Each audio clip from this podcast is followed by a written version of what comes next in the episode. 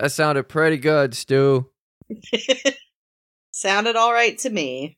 I think that's from The Hangover. I've been saying that with my my dad says it a lot too, where it's just like, did you know that? It's like, do you think? I, yeah, it's one of those things. Someone will say something, and I'll be like, I think you're right, Stu. And I know one of the characters in that movie was named Stu, and I think the one guy's like, do you think I don't know that, Stu? And so like that entered my lexicon for the last decade, and it it's it's just there. For a long time, I had a habit of saying, uh, you know, Morty, when you're right, you're right. And you know what? You're right. it's kind of funny the things that poison our brains. Oh yeah, uh I listened to like one episode of a podcast where and it was like a podcast that like my friends do. It wasn't even like a like a real podcast. And they like one of the guys said, "How's it dingin' dangin'?" And I said that for like 2 years afterwards. That's awesome. That guy didn't even remember he had said that, but it was a permanent part of my speech for 2 years. Shout out to Screams After Midnight, even though this is probably going to get edited out. No, I'll probably keep this. This is fun. My my brother used to watch and still kind of does uh, watch Homestar Runner, and so hmm every once in a while he'll just say something really stupid, and I'll be like, "Oh, that's got to be from Homestar Runner." And he's like, "Yeah, Oh, yeah. Yeah, a Homestar Runner poisoned a generation. yeah." He's like, "I really want to meet the creators of that, so I can tell them they like permanently altered my lexicon in ways that I don't think I can ever fix." Know, one of them was on uh Gravity Falls. Yep, Mm-hmm. they were in the commentary too. If you have the Blu-ray, You know, I I might have the Blu-ray. if you ever if you haven't watched Gravity Falls with commentary, I highly recommend it. It is fantastic commentary. It's super fun. That sounds delightful. And Alex Hirsch gets to talk about how every episode almost killed him in some way, mostly mentally. Yeah, which is why, as much as I feel like, well, I feel like fumbled endings is going to be a, a a theme tonight. But um, I don't think that Gravity Falls fumbled its ending. I just think that like I don't know, it could have been executed better, but also it was literally like causing Alex like mental and physical ruin on his body the way that he uh micromanaged everything on Gravity Falls, which you know, like it was his like baby, it was his, his the child of his his hearts and his his dreams. So Yeah. I don't I I, don't think blame Gravity him. Falls had a perfectly fine ending. I quite like it actually. I can see like going from first episode to last episode, like the the gap between what's going on is pretty big. Like I, I and, and you know, there's a case to be made like if they had a couple more episodes to really like help continue this kind of bridging from these kids are on vacation in a weird area that might have some spooky stuff to the literal end of the world. like I that's feel a like- lot. there could have been like a pretty good arc of like first season is just them getting used to like the fact that they live in this crazy town and then the second season like maybe midway through is when they meet Ford and then like dealing with that for like the rest of the season and then maybe uh reserve apocalypse for uh the third season but you know just didn't shake out that way I'll definitely. I'm. bro- I'm happy with what we got. Oh, I am too. Absolutely. Like I I am not unhappy with it by any stretch. It just felt like it sort of like rocketed towards the end there. Yeah. So that's a good way to bridge into what we are, which is, by the way, this is Warrior Chats on Opinions Are Cheap uh, with Emily and Chad. This is Centaur Chats. Uh and uh, today we're going to be talking about Centaur World, that hot Netflix show with the centaurs and their world. Yeah, we sure are because I uh I put this evil on you, Chad, and you've been slowly watching it over the course of like the past I don't know, like month, 2 months.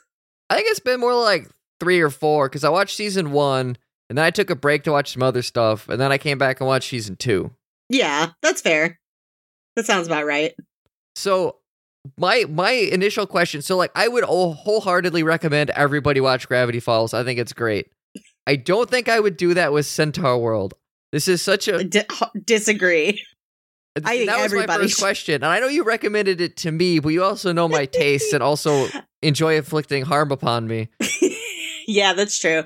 Um, okay, would I recommend Centaur World to people? I guess really and truly, I would mostly only recommend it to people that I know like animation. Actually, one of the weirdest things about Centaur World is that I have no fucking idea what demographic it is supposed to be for, except for me. Like, I'm like, oh, Yeah. oh, I see what, like, why this appeals to me. I don't know how it is supposed to appeal to everyone else. It's funny because like I, the building blocks of it seem so specific because it reminds me of anime a bit. It's musicals. It's uh just cartoons in general from like the kinds you'd watch when you were younger. But then it's also adult swim cartoons and it's like got a, an overarching story so it's not just episodic. It's like, you know, this like like Avatar or something, right? Like there there's a goal and they're all trying to get to that goal for every episode. And it's such a weird set of building blocks and the the humor like bounces around from just like absurdist slapstick to really blue to like really dark or, or just absurd like it, it it's everything i watched i think growing up till now but that includes the bad stuff too yeah, it's just like ostensibly it is a Y7 show. That is what Netflix has it categorized as. But like I have a hard time feeling like this is also for children. Like I can't Im- I guess okay, I can imagine a 7-year-old watching and enjoying this because it's like pretty colors and like fun songs and stuff. But like it is just so sh- it is such a strange animal, much like its characters. Yeah i feel like there's so many jokes aimed at my age group or at least older than the There are seven s- so many jokes that are squarely aimed at like late 20s, early 30s, like demographic people. But also, like, that was the case for a lot of stuff that I remember watching as a kid, too. There was plenty of stuff that there were references being made that I didn't fully put together, even just like pop culture references that I didn't Yeah. fully put together until I was an adult thinking about it later. Like, no child is going to watch season two of Centaur World and understand that when uh Glendale is captured by the Coldtaurs, she's doing like an Elizabeth Holmes bit. There may be some adults that that don't get that bit either, but you know what? I liked it. And then there's like then on the reverse, even with with with Glendale, this whole like she's almost like this weird apocalyptic creature, which is like everything will one day end up in my portal tummy as she like obsessively steals everything around her and just shoves it into this bottomless pit inside her. Oh, I think kids would love a character that just likes to steal. That part, yes. But then there's like I feel like there's like this weird cosmic existential shit behind her though that is so Oh, absolutely. so weird that like yeah, I don't know if a seven year old's gonna pick up on that. Oh, there there's a level of existentialism to Glendale that children would definitely not pick up on, but she is the type of character that would appeal to children because of her like chaotic nature. Mm-hmm. Yeah, she's like the Pinkie Pie. I didn't tell you this, but I watched um I I kind of lied to you. I said a couple days ago I hadn't finished my rewatch. That was a fabrication. I had not started my rewatch. I watched all of the show today. See, that's not really I watched 8 hours of okay? Centaur World. Yeah, I took do we a, a need lun- to do we need to have a different conversation I about took a- how you're not okay? I took a lunch break. I uh, played some Pokemon Legends Arceus while I was watching some of season one because I've seen season one like three times, but I wanted to just make sure that I was I was good and up on it. So I was like filling out my Pokédex while I was also singing along to to songs. But Sure. I don't know if there's anything specific you want to cover then. I just finished the, the the last the second season. So I have like yes, a lot of thoughts on that, mostly the last like hour and a half long episode.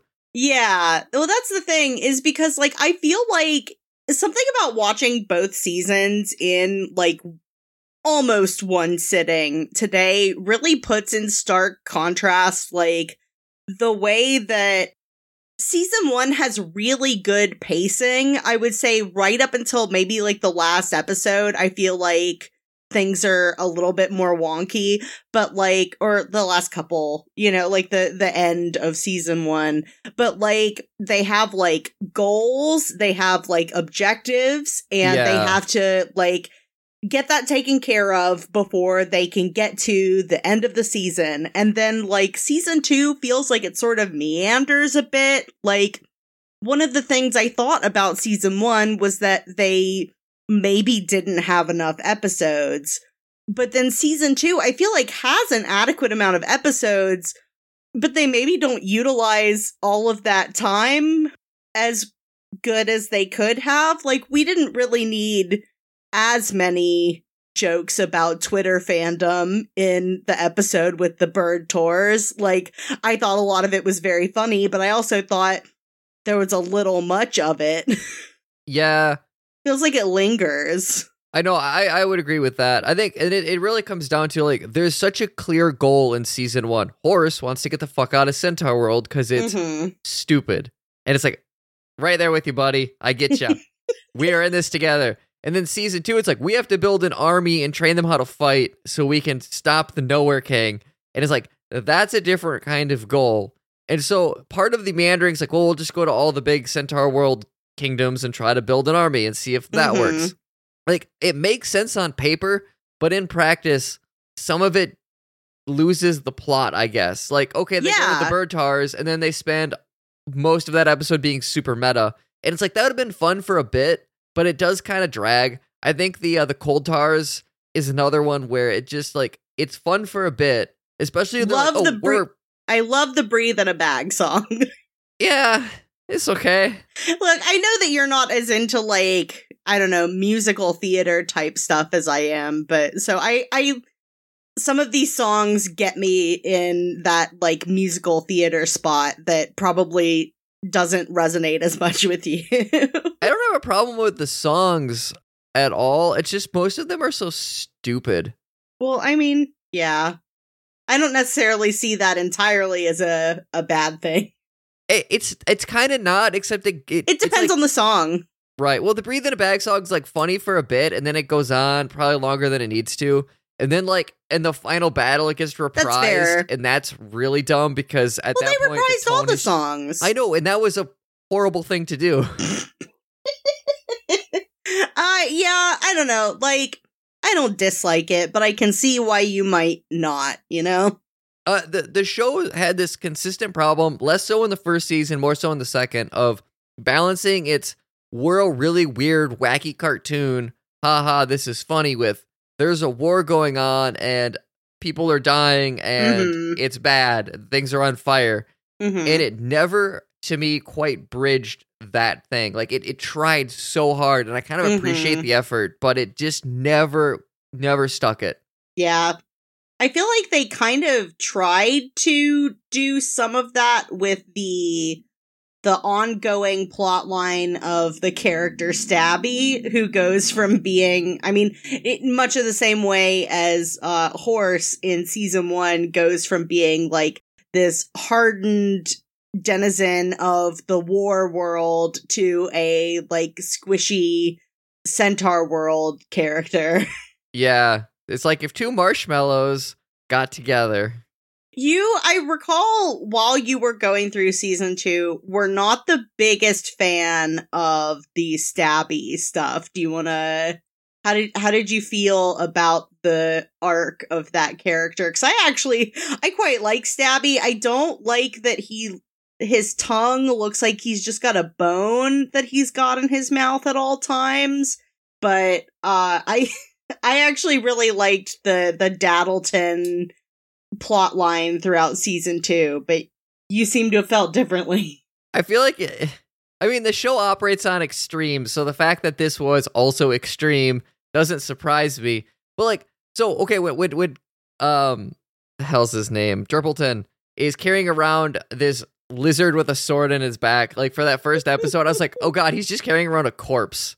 Well, that's what you're supposed to think. Yeah, and I was like, oh, I saw this in uh, the Drawn Together movie when Captain Hero is carrying around a, a corpse and being like, "This is my new wife, Molly," and it's like, oh, oh, Captain Hero, why you gotta fuck the bodies? that movie's horrible. I just, Oh man, I don't want to talk about it. I just needed to say that. Uh, on the record, I love Drawn Together. That movie makes me laugh really hard, but I no, I'm it is it is a horrible movie. I, I have a higher opinion on Drawn Together, the TV show, but I've seen more of the movie for like various reasons that are unimportant to this conversation.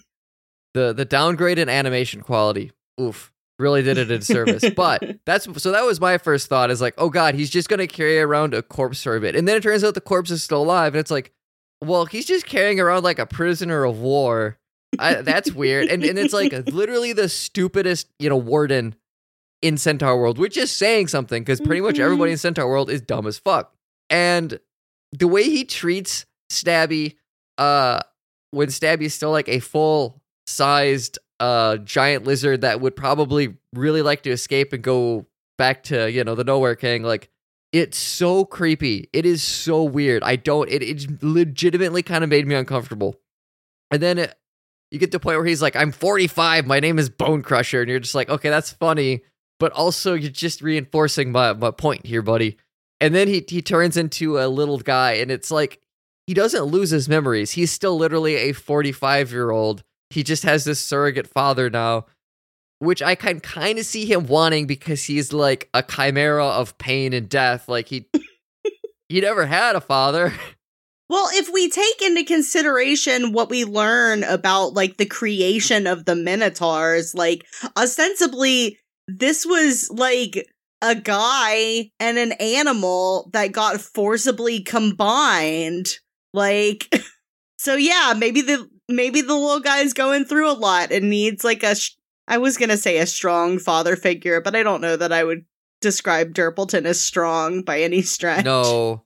The whole thing is strange and like the payoff is is fine. Like I, I get the arc. I don't think it it's not that it doesn't work. It's just that it's so bizarre even for this show that I second guess things and it makes me just like continue to go like who is this for?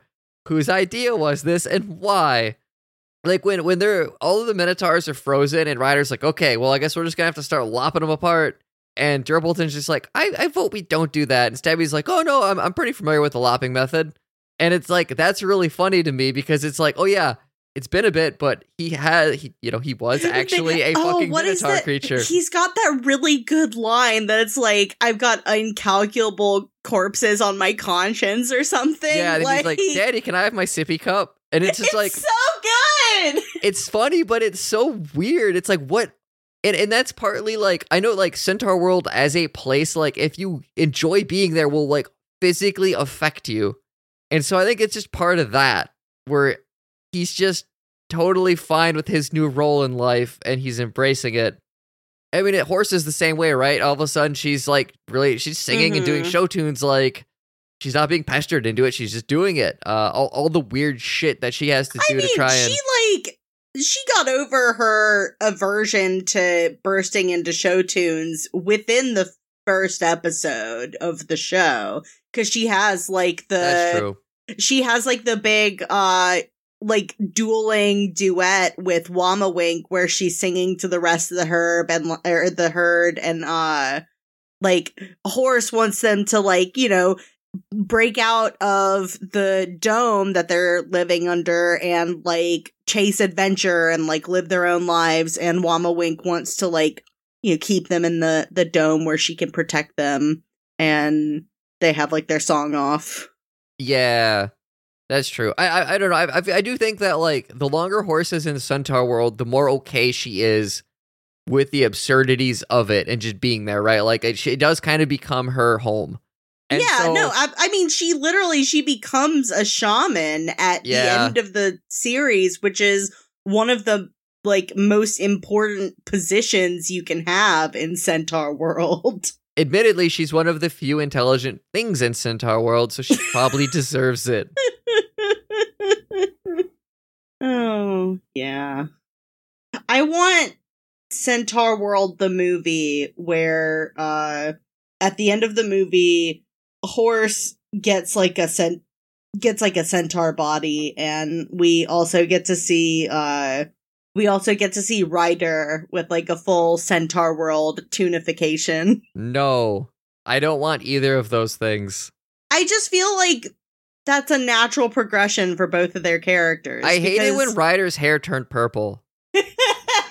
It looks so dumb. I- it looks dumb with her current character model, but I feel like they could make it work if they actually like went all out with cartoony writer. I mean, yeah. I just don't know if I want it. Like, I get, I get it symbolically that it's a good thing. I think it's bad character design, and I hate, I hated when Horse's hair turned too, and she's like started turning into this goofy looking like um, two marshmallows. I yeah, it well, they say in the show two beach balls is the the phrase that they keep using to describe centaur or Oh, is it beach balls? uh to describe horse in centaur world. But also like how would they know what a beach ball is? I need to know more about I'm pretty sure Comfortable Dog references the state of Texas in his second song. like, Yeah. Continuity errors. We're going. Uh, Glendale speaks Spanish like half the time she talks.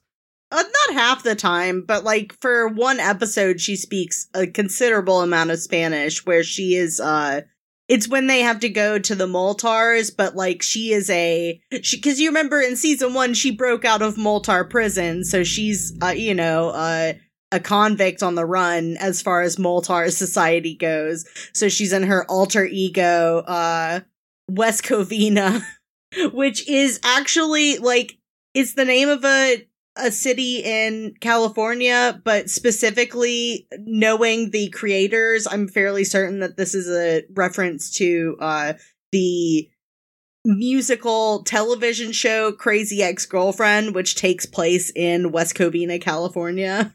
Oh wow. Yeah, I'm pretty sure that that's like a deliberate reference. She also, I think, at one point pulls out the Titanic from her portal tummy. Like, there's a lot of continuity errors in this in this show.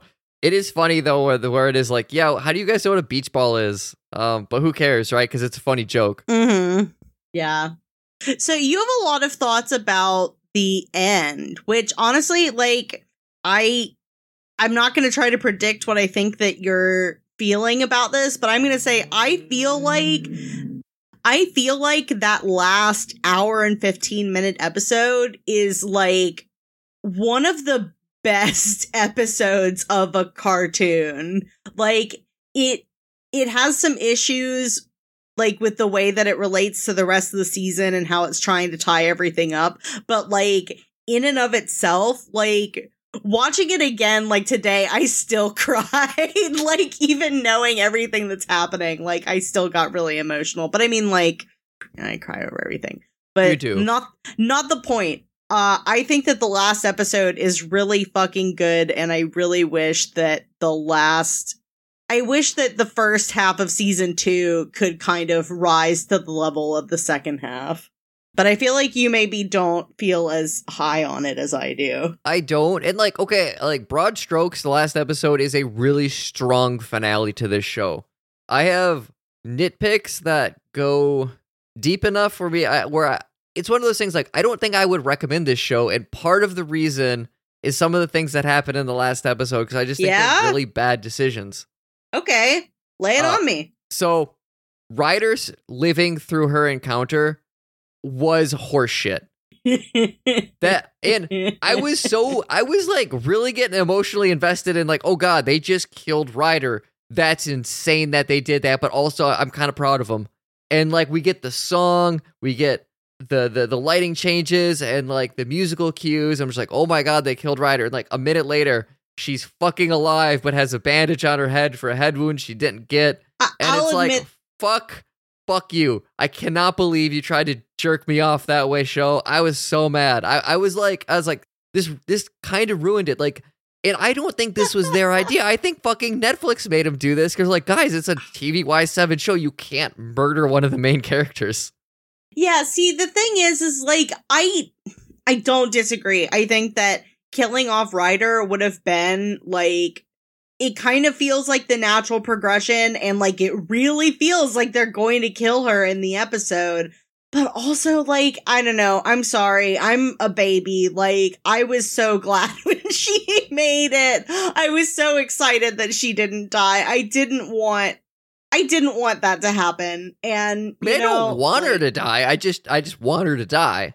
I feel like if they were going to keep the show going, that maybe like I would have been okay with them killing Rider so that we could see like how that like goes on to affect Horse and stuff. But like as the ending of the show, I'm I'm sorry. I kind of want a little bit of the happy ending.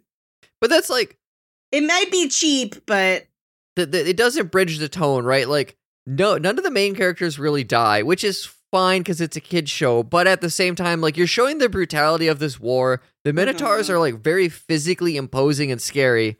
But then when they actually start fighting, it's only like it's like Teenage Mutant Ninja Turtle shit where we can knock you over, we can push you, but no one can, no one can actually get hurt. Like You know there's should no have real danger except the Nowhere can get his head cut off. That was cool. you know what they should have done? What? They should have killed Comfortable Doug. No. Look, and I understand. I love Comfortable Doug. I don't want him to die. But I feel like, in a way, like, if they were able to, like, if they were able to really do that, I think that would actually be a really interesting way of bridging that gap because, like, he's like the goof character. He, like, can travel through time and space. Like, you think that he's impervious because he's the joke but then like killing him could be like a really like powerful and poignant moment for the cast i don't know No, I, I don't disagree with that actually. Like it I, was I think just somebody should have been someone should have at least lost a limb.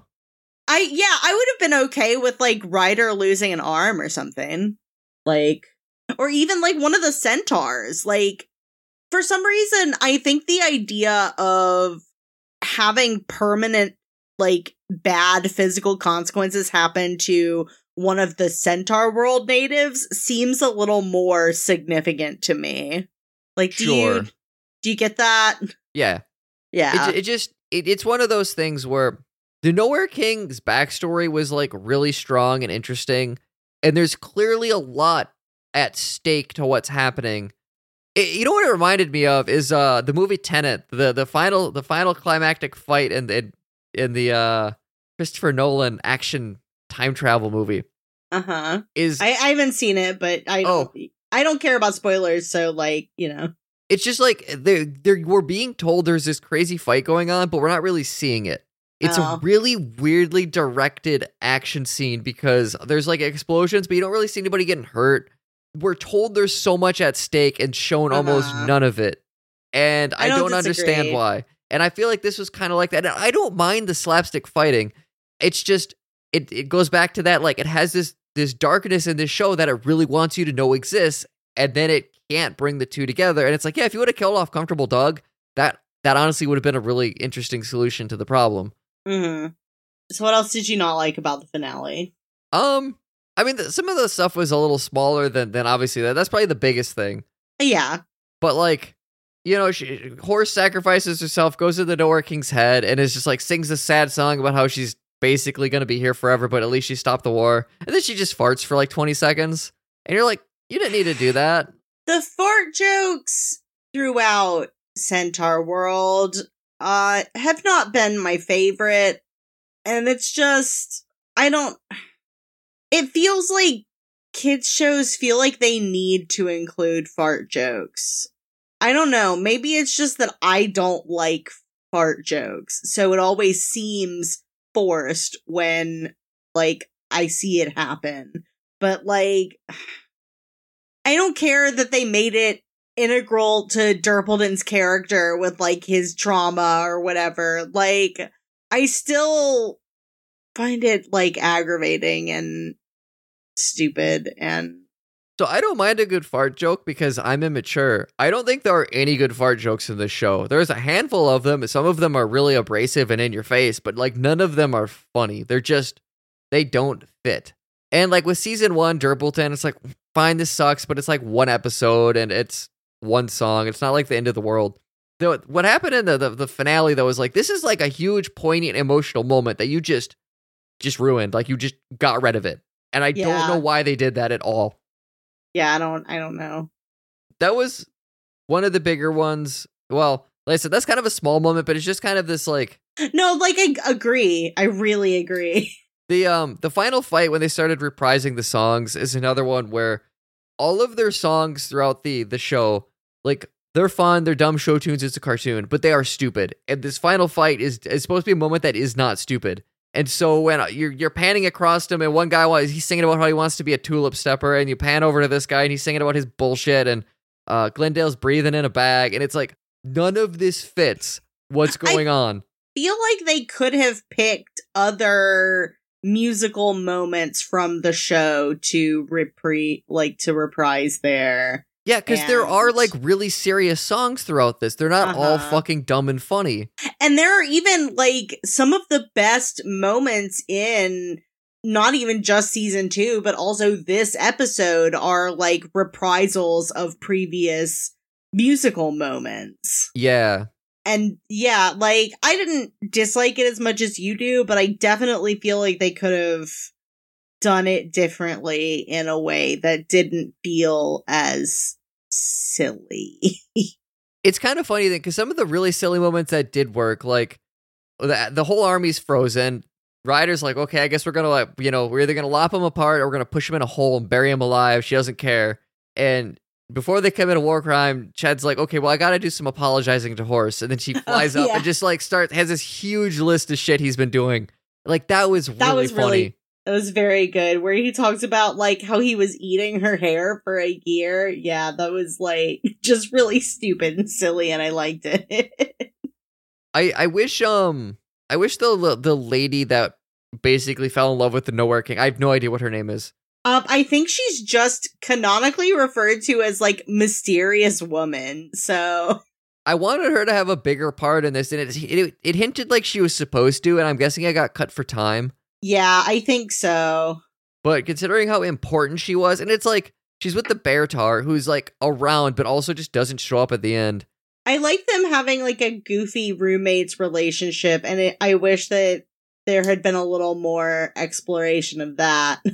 Yeah, because I like it in concept. And once again, like we're getting her backstory, and it doesn't quite fit, but I, I think they could have made it fit if they had like a, a minute or two scene just to like really better establish like what the fuck they're doing together and, and uh, you know, just um, more payoff to the things we're getting fun fact uh the I, i've read somewhere from like an interview with uh like show staff that one of the reasons that the mysterious woman has purple hair is because she traveled back and forth from uh centaur world back to to her world it like that was its like slow uh slow having an effect on her oh interesting mm-hmm.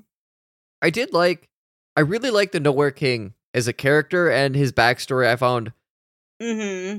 Not so much relatable but at least like really interesting just like oh i'm falling in love with this person but she'll never love me for being a centaur so i have to become a human and when she he's like, okay, I'll just get rid of the beast part of me, and there's a fucking now there's a deer, and then there's him as a human, and it's like that's really cool.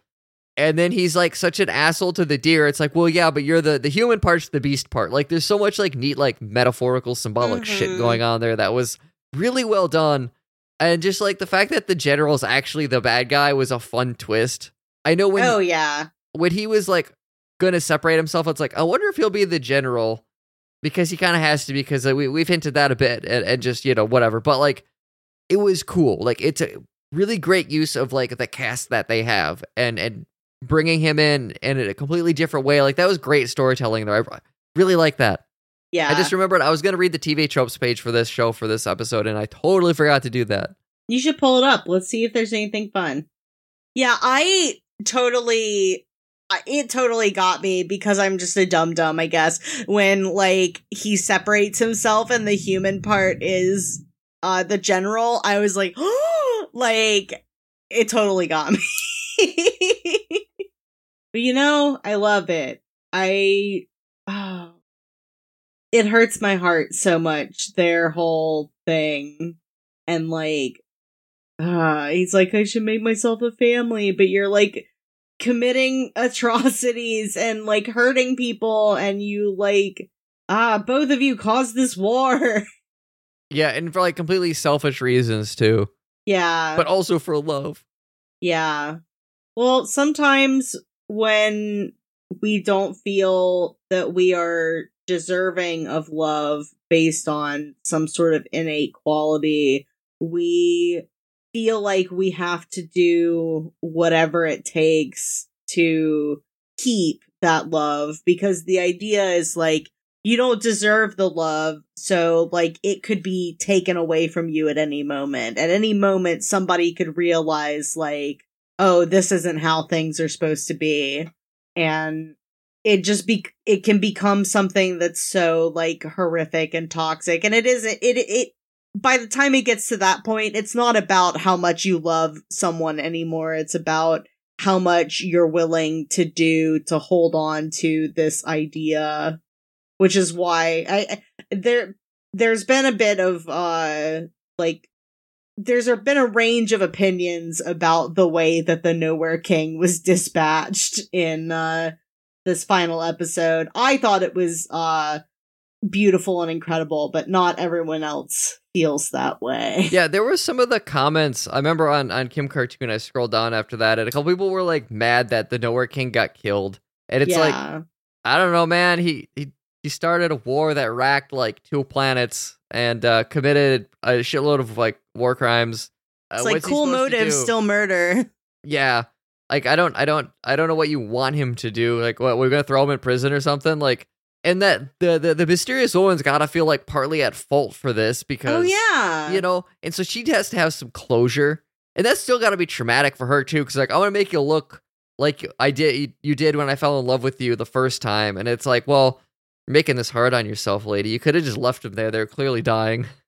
Yeah, it's just like I can't even imagine what it would feel like to have lived like decades with someone only to find out like this horrible thing that they have done not just to themselves but then also to like what is ostensibly now a separate being keeping the elk in that tiny dungeon like so small he couldn't even stand for 10 years. I honestly I wish that we had also gotten more with her and like I know that we talked about like her and like the the bear earlier, but also just like leading up to all of this, like it feels like so much of her character arc is off screen and Yeah. that's disappointing to me because she's really a standout character in season 1 like her song nothing good can stay is a certified bop like It's one of those things where it's like, what if what if we didn't have the Birdtaur episode? What if we had an episode about her? And I know the Birdtaurs are kind of important because they show up in the final fight, but I but also like none of the other centaurs that they have to go and recruit end up really being that important to the final confrontation.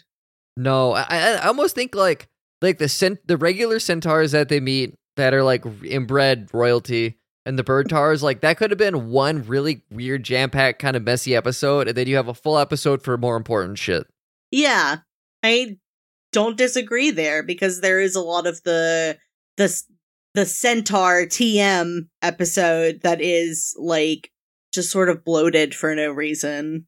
And there's funny stuff there, and I like that. Like, oh, Yeah. Ted grew up there, and he's really traumatized by these people, and that's why he's a fucking dick. And, Yeah, like that. That's good stuff. I want. I want more of that, though. I don't want like the jokes with the centaur TM characters. Like they went on so long until they stopped being funny. and we never got a Zulius backstory episode. Which honestly, like, became it's a joke. I'm okay with that. I I thought it was funny, but then also like it is just sort of disappointing that like he doesn't get a backstory episode. Him reconciling with Splendid just sort of happens immediately, even though they were like at each other's throats the last time they saw each other. Like, I don't know. I just wanted a little more for Zulius. Yeah, he he really does get like sidelined. And then Yeah. they make a joke about it. To be like, well, if we lampshade the sidelining, then then it's on purpose, right? it's like, no, you guys just didn't have enough episodes. It's like it still sucks. we didn't need that many Twitter jokes. Yeah. And and the, the, the Twitter joke thing, right? They tap on their eggs, and then like a fucking little demon chick falls out of the egg and like says the tweet and then dies. Like like that kind of weird shit in this where it comes back to like who is this for?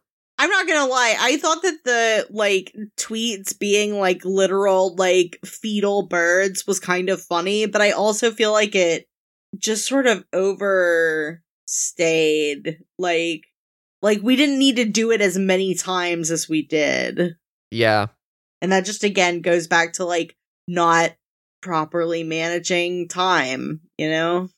And I I imagine making something like this is extremely difficult. And then you have people above you saying, well, it has to have this in it. No, you can't do that.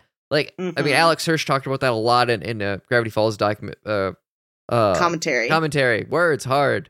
Yeah, I can't even imagine. Like, I know that Disney is probably going to be a little more micromanagey than Netflix, but also, like, I can't imagine that either is very easy by any stretch. Yeah. So yeah, but how did you feel about like the the whole last like the the scene with the the killing of the Nowhere King? It was great. I mean, you know, it was it was it was effective storytelling. It was kind of one of that that gun punch that gut punch I wanted, especially since I was under the impression that Rider was dead. And so it felt like extreme you know, there's a certain like your lizard brain's like, yeah, we need some fucking revenge. Do it. Uh th- there were it was a really, really powerful scene. I still think it's powerful even the, with Rider being alive. Like I, I have Mhm. no issues with that, and I'm kind of surprised people did. Yeah, I I don't really understand uh but I know that it was a a contentious scene for some reason. I thought it was I thought it was beautiful. I thought the like the reprisal of uh the Nowhere King's lullaby. Oh, yeah, with, that was like so the new lyrics. Like, oh my god, like that's the scene that really gets me is cuz it's just like so it's so powerful and I it just my heart breaks for mysterious woman who should have been given a name. Megan Nicole Dong, why did you not give her a name? well, it's funny because Rider doesn't have a name and Horse doesn't have a name. I guess, but it's like you could have given her something other than mysterious woman. did you look up the TV Tropes page? Yeah, it's huge. Yeah. Did you, is there anything that uh, sticks out to you?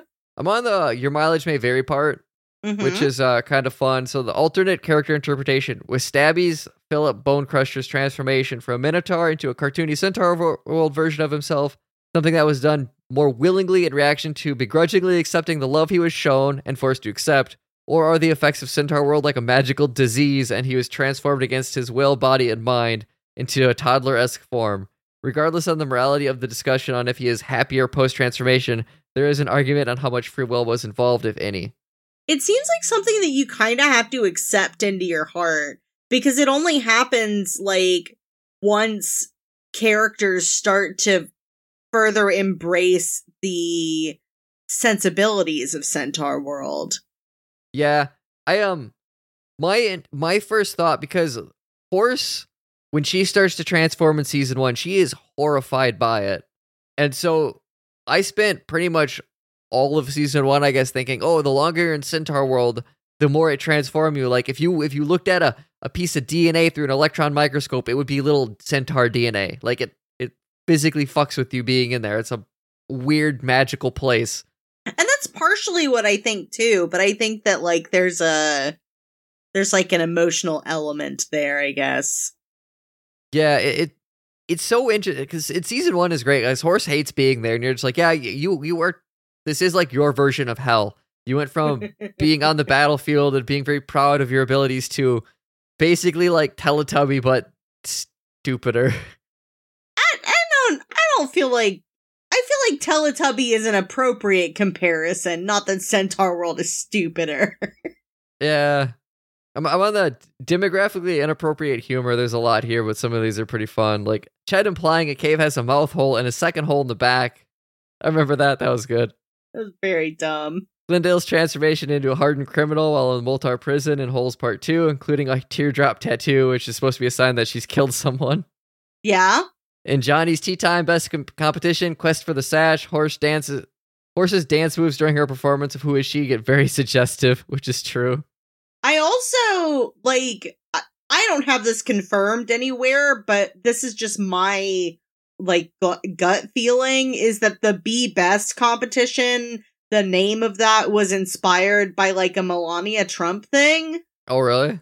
Yeah, there was like some sort of like I don't know, like an anti-bullying thing that she was involved with and uh yeah, it was like uh an anti-bullying campaign uh that M- First Lady Melania Trump uh put in place and it was called like Be Best and given some of the like sort of like winks and nods at like political humor uh from the show that it just that felt like a reference Sure. it felt like too specific a combination of words i guess also like it just doesn't seem like something that someone would come up with organically Yeah. Let's see. At the beginning of Ride the Whaletaur Shaman, it's revealed that Wammawink has a barely disguised fetish for mer dudes, and it only She gets worse from there. That was great, by the way. I loved that kind of shit so much. she has uh she has like a fetish for like their their egg laying it's yeah, it's so like, oh wow, we have like male pregnancy in here. she makes zines that she makes Glendale put together. I love that. 10 out of 10. That Like, was very no, funny. No notes. The Whaletaur, whale tar shaman saying those with problems and sadness come to her to end their suffering is an obvious metaphor for something incredibly grim. Oh yeah, like the the, whole whale. the whole Whaletaur stuff in season 1 is way darker than I anticipated this show going. And that was kind of when I started to realize like, oh, like this show is good. Yeah, um that was a very shocking episode, but in like a good way. But another one of those I'm like, who the fuck is this show for? It's Emily. it's for me. I don't know why they decided to make this just for me, but they did. Like uh let's see.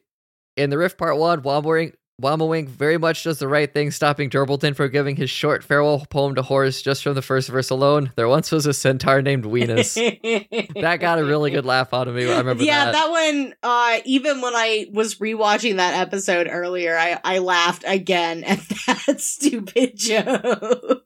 Uh, Zuli- there's a lot of uh, Zulius's thirst for sexy buff men. He's gay. Yeah. I kind of like mean- that he like gets with the the the gay cat tar too. like as stupid like as that was, it was just like No. you know what, fine. I liked that they got together. I'm a hundred percent fine with that. I didn't like that it was just like it just happened. You know? And it's Like- another one where like they're like, wait, I thought these two hated each other, and it's like, oh, I get it. We're not getting the backstory. That's part of the joke, but it's still like, but I want the backstory though. Like this is literal character development. You're just I mean, I at least want them to have like a a conversation about what happened between the two of them, and then maybe they reconcile and like do all of the hoot nanny planning. Like that's fine. mhm. I just they were just back together. Like that just happened. And it's like, why did we devote an entire song to them being catty at each other if we were just gonna like just let them get like get back together, no conversation, nothing.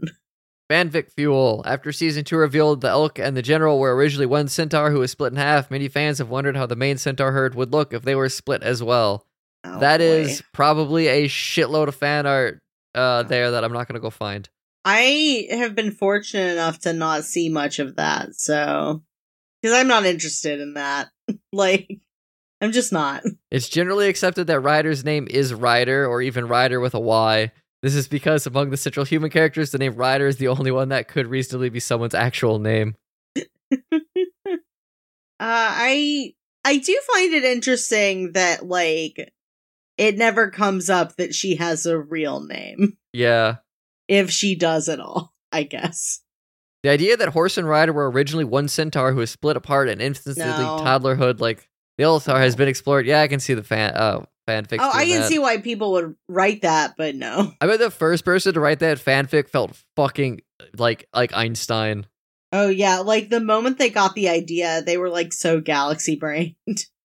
like I think it's I think it's fine if that's an idea that people are into. It's just not something that I would be interested in and I certainly want it to it wouldn't want it to be like canon. Oh my god, I wonder how much weird fan art of the Nowhere King there is, especially in his elk form. I've seen a lot of really good Nowhere King fan art. Uh I follow the Centaur World tag on Instagram and I occasionally look on Tumblr at fan art and I haven't seen anything weird, but I've seen like like some really good fan art of the Nowhere King. The Nowhere King is the type of character that like like you'll see like cartoony artists doing fan art for the rest of the cast, but then when it comes to Nowhere King fan art, it's always like people that are just like fucking geniuses at whatever medium they're doing. There is no Nowhere King fan art on E621. Now that surprises me. I don't remember what his name was as a as the Elktaur. I think he was just Elktaur. Like he was Elktaur and then he was the general. Also none. So What about just Centaur World? I I can try that. Oh, there's three pages. I see a lot of. Uh, hold on, hold on, hold on, hold on, hold on. I'm gonna guess. I didn't hear what you said because I was talking over you to prevent hearing what you said. I'm gonna guess that the majority of it is Glendale, followed by Horse or Wammawink. So there's definitely a decent amount of Glendale stuff and extremely weird poses. hmm Um, I'm seeing, I'm I'm seeing some pretty well rendered uh versions of Rider and Horse having sex. Oh, that's just that's just canon. I had to remember what show I was on, but then I felt even more emboldened to say it. There's some pretty good stuff with Zulius and the Catar. Oh hell yeah, gay rights. Yeah, it's mostly Glendale, and there's definitely some Wammawink stuff.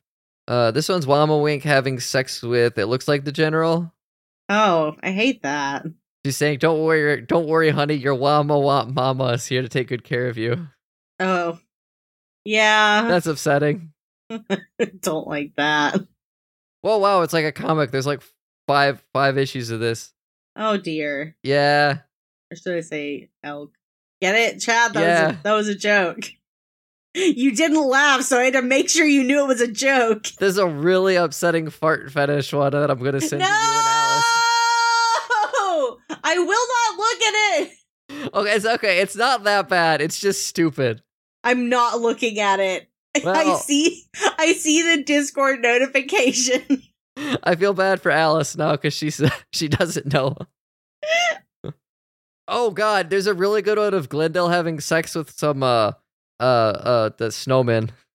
She's going. Okay. How many snow dicks do you think I can fit in here? Oh. Trick question. All of them. Wouldn't they meld? That's really funny though. Uh, Someone probably had fun making that one. You know, and that's really all you can ask Oh, when it okay. comes to cartoon We're gonna finish on this one. This is Okay. the uh the the tornado tar with a giant dick Oh, that's great. made of wind. Oh, that that's fantastic. That's wonderful. ten out of ten. no I like that. That's clever. So, Chad, would you want there? I I know that I made a joke about Centaur World the movie, and I said two things that you don't want. But if there was going to be a Centaur World the movie as like a cap to the end of the series, how would you feel about that? Would you have anything that you would want out of that?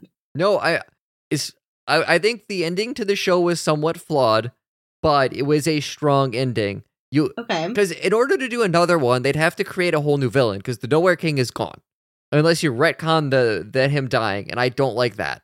So it's like, well, what do you do? That would be the big question there. I would think th- maybe this one's pretty funny too. It's horse from behind, and the, her tail is saying, "Talk about watching it for the plot," while her genitalia are drawn in fairly, fairly detailed areas. Okay.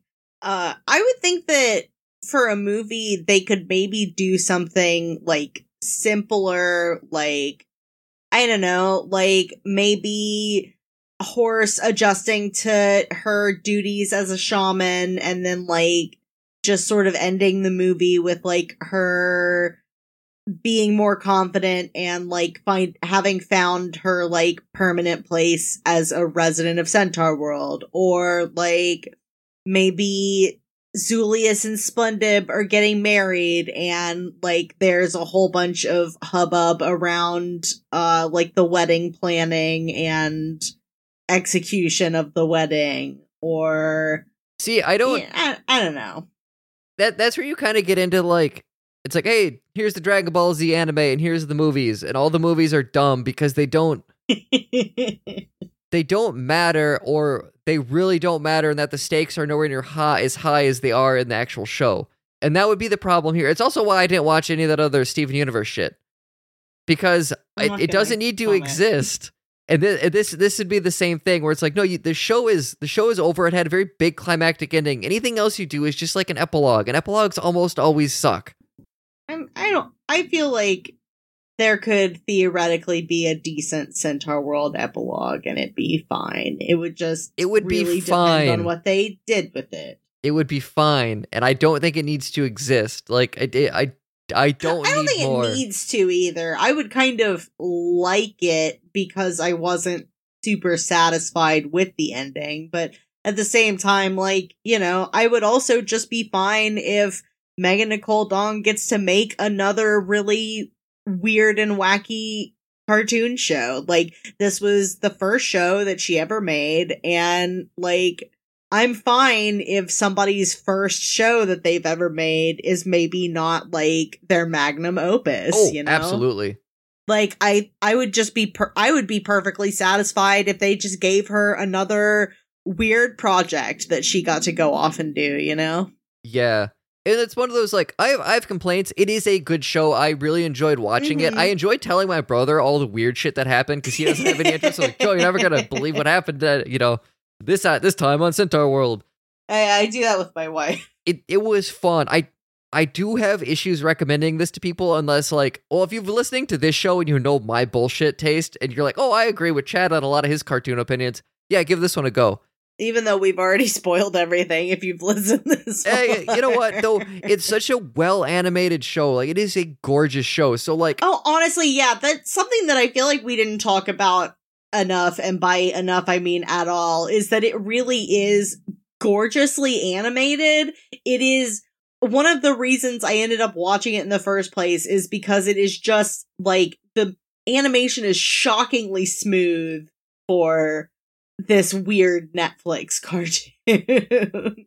yeah, and like a lot of the character design is so good and so fun and like even just like random like one note background characters usually have like a weird funny design. Like my my profile picture on facebook right now is a possum tar from season 2 because in all fairness it looks exactly like me I'm I'm scrolling down and trying to find you now, which shouldn't take that long because Twitter. i on facebook not twitter Oh, Facebook. That might take a little more. Oh, yep, there it is. Yeah, the the the Moletaurs, the the Gopher Tars, that whole thing that showed up in season two was great. There's yeah there's so many little things in this show that are really good. There's a lot of big things that are really good. Mhm. The the attention to detail though, wonderfully done. Like you can tell that you know it's like okay, this is someone's first show, but they they went in it with that like that youthful energy of I have a first show. there were some really fun things that I got to see like since I watched it all today, like seeing follow through of stuff that was in season 1 that carried over to season 2 because like there's a moment in season 1 where uh Durpleton gets like a fortune that he's to be a dad or that someone near you is going to be a dad soon or something. And then like that just seems like a silly one-off joke. And then like you know season two happens and he has the whole stabby plot line. Yeah. stuff stuff like that. Like i was i was pleasantly surprised by how many things that they like picked up from season one to carry out through season two but the attention to detail like in all things it's just great Oh, we're at an hour five. Do we want to call it there? has it been an hour what the fuck okay yeah we can do that since it, this is opinions are cheap uh chad do we do we have a glad space Yeah, let me look up the name of the band again because it's fucking difficult to pronounce. Okay. I have a glad space that I could tell you about while uh, you do that. Okay.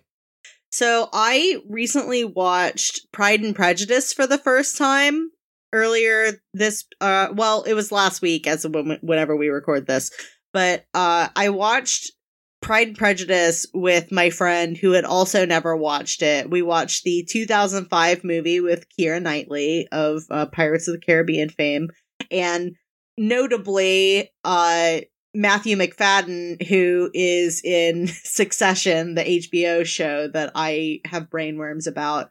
And uh it was really fun getting to watch something that is like a classic with someone who also had very little preconceived notions about it. And we got to just sort of like be like the whole time like oh this guy sucks. And then like it gets the end and it's like oh wow how romantic.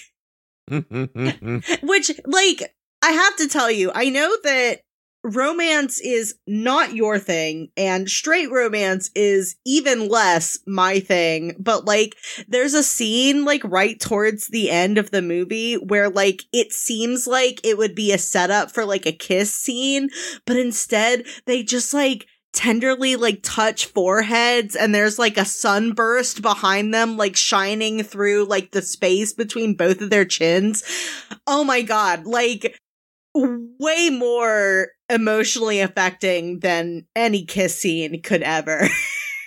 it was just really it, turns out Pride and Prejudice is really good. Maybe uh maybe the girlies in 18 the 1800s had something to go wild about as it turns out. I still need to read that. It's on my to-do list. I never read it. I I've never read any of uh that It's kind of funny though the the arena romance of thing. literature. Oh, Alice. Why would you do this to me?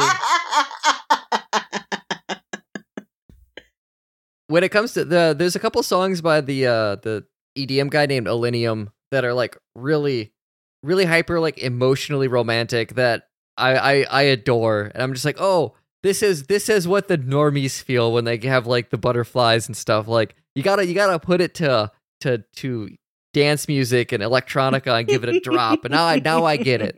Now you're speaking my language. Got to make it relatable to you. Alice, why would you do this to me? I tried to do it to Emily, but she refused to look because she isn't a team player. Alice is like, I wonder what my friends put in the group chat. What insightful things will they say? no. Wrong group chat for that, hon. I'll let you type that. I was gonna I was gonna respond basically with the same thing. um so my glad space, uh the band I want to say it's pronounced Aegeon, but it's got L's in there. It's A L L E G A E O N. They dropped uh they dropped a, an album last Friday. It's uh technical death metal. It is I listened to it today. It's fucking great. I was a little nervous because it's like an hour, and I was like, God, all these tech death albums being an hour, none of them need to be that long. This one, this one uses its time really well. This album fucking goes hard.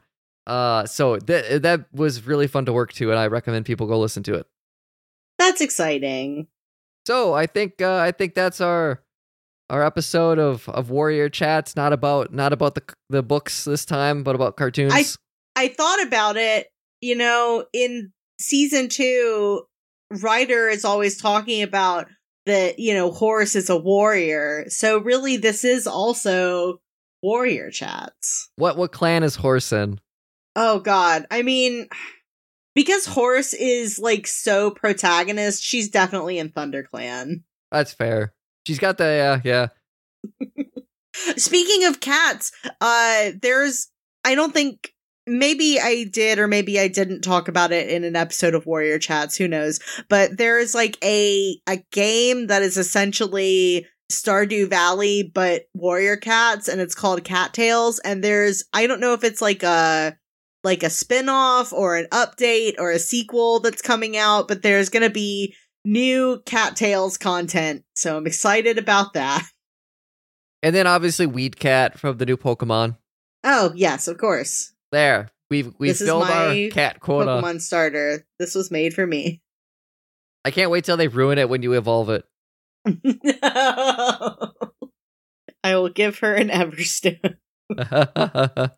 like I do with most of my starters. That's fair. Well, I guess uh, goodbye, everybody. Bye.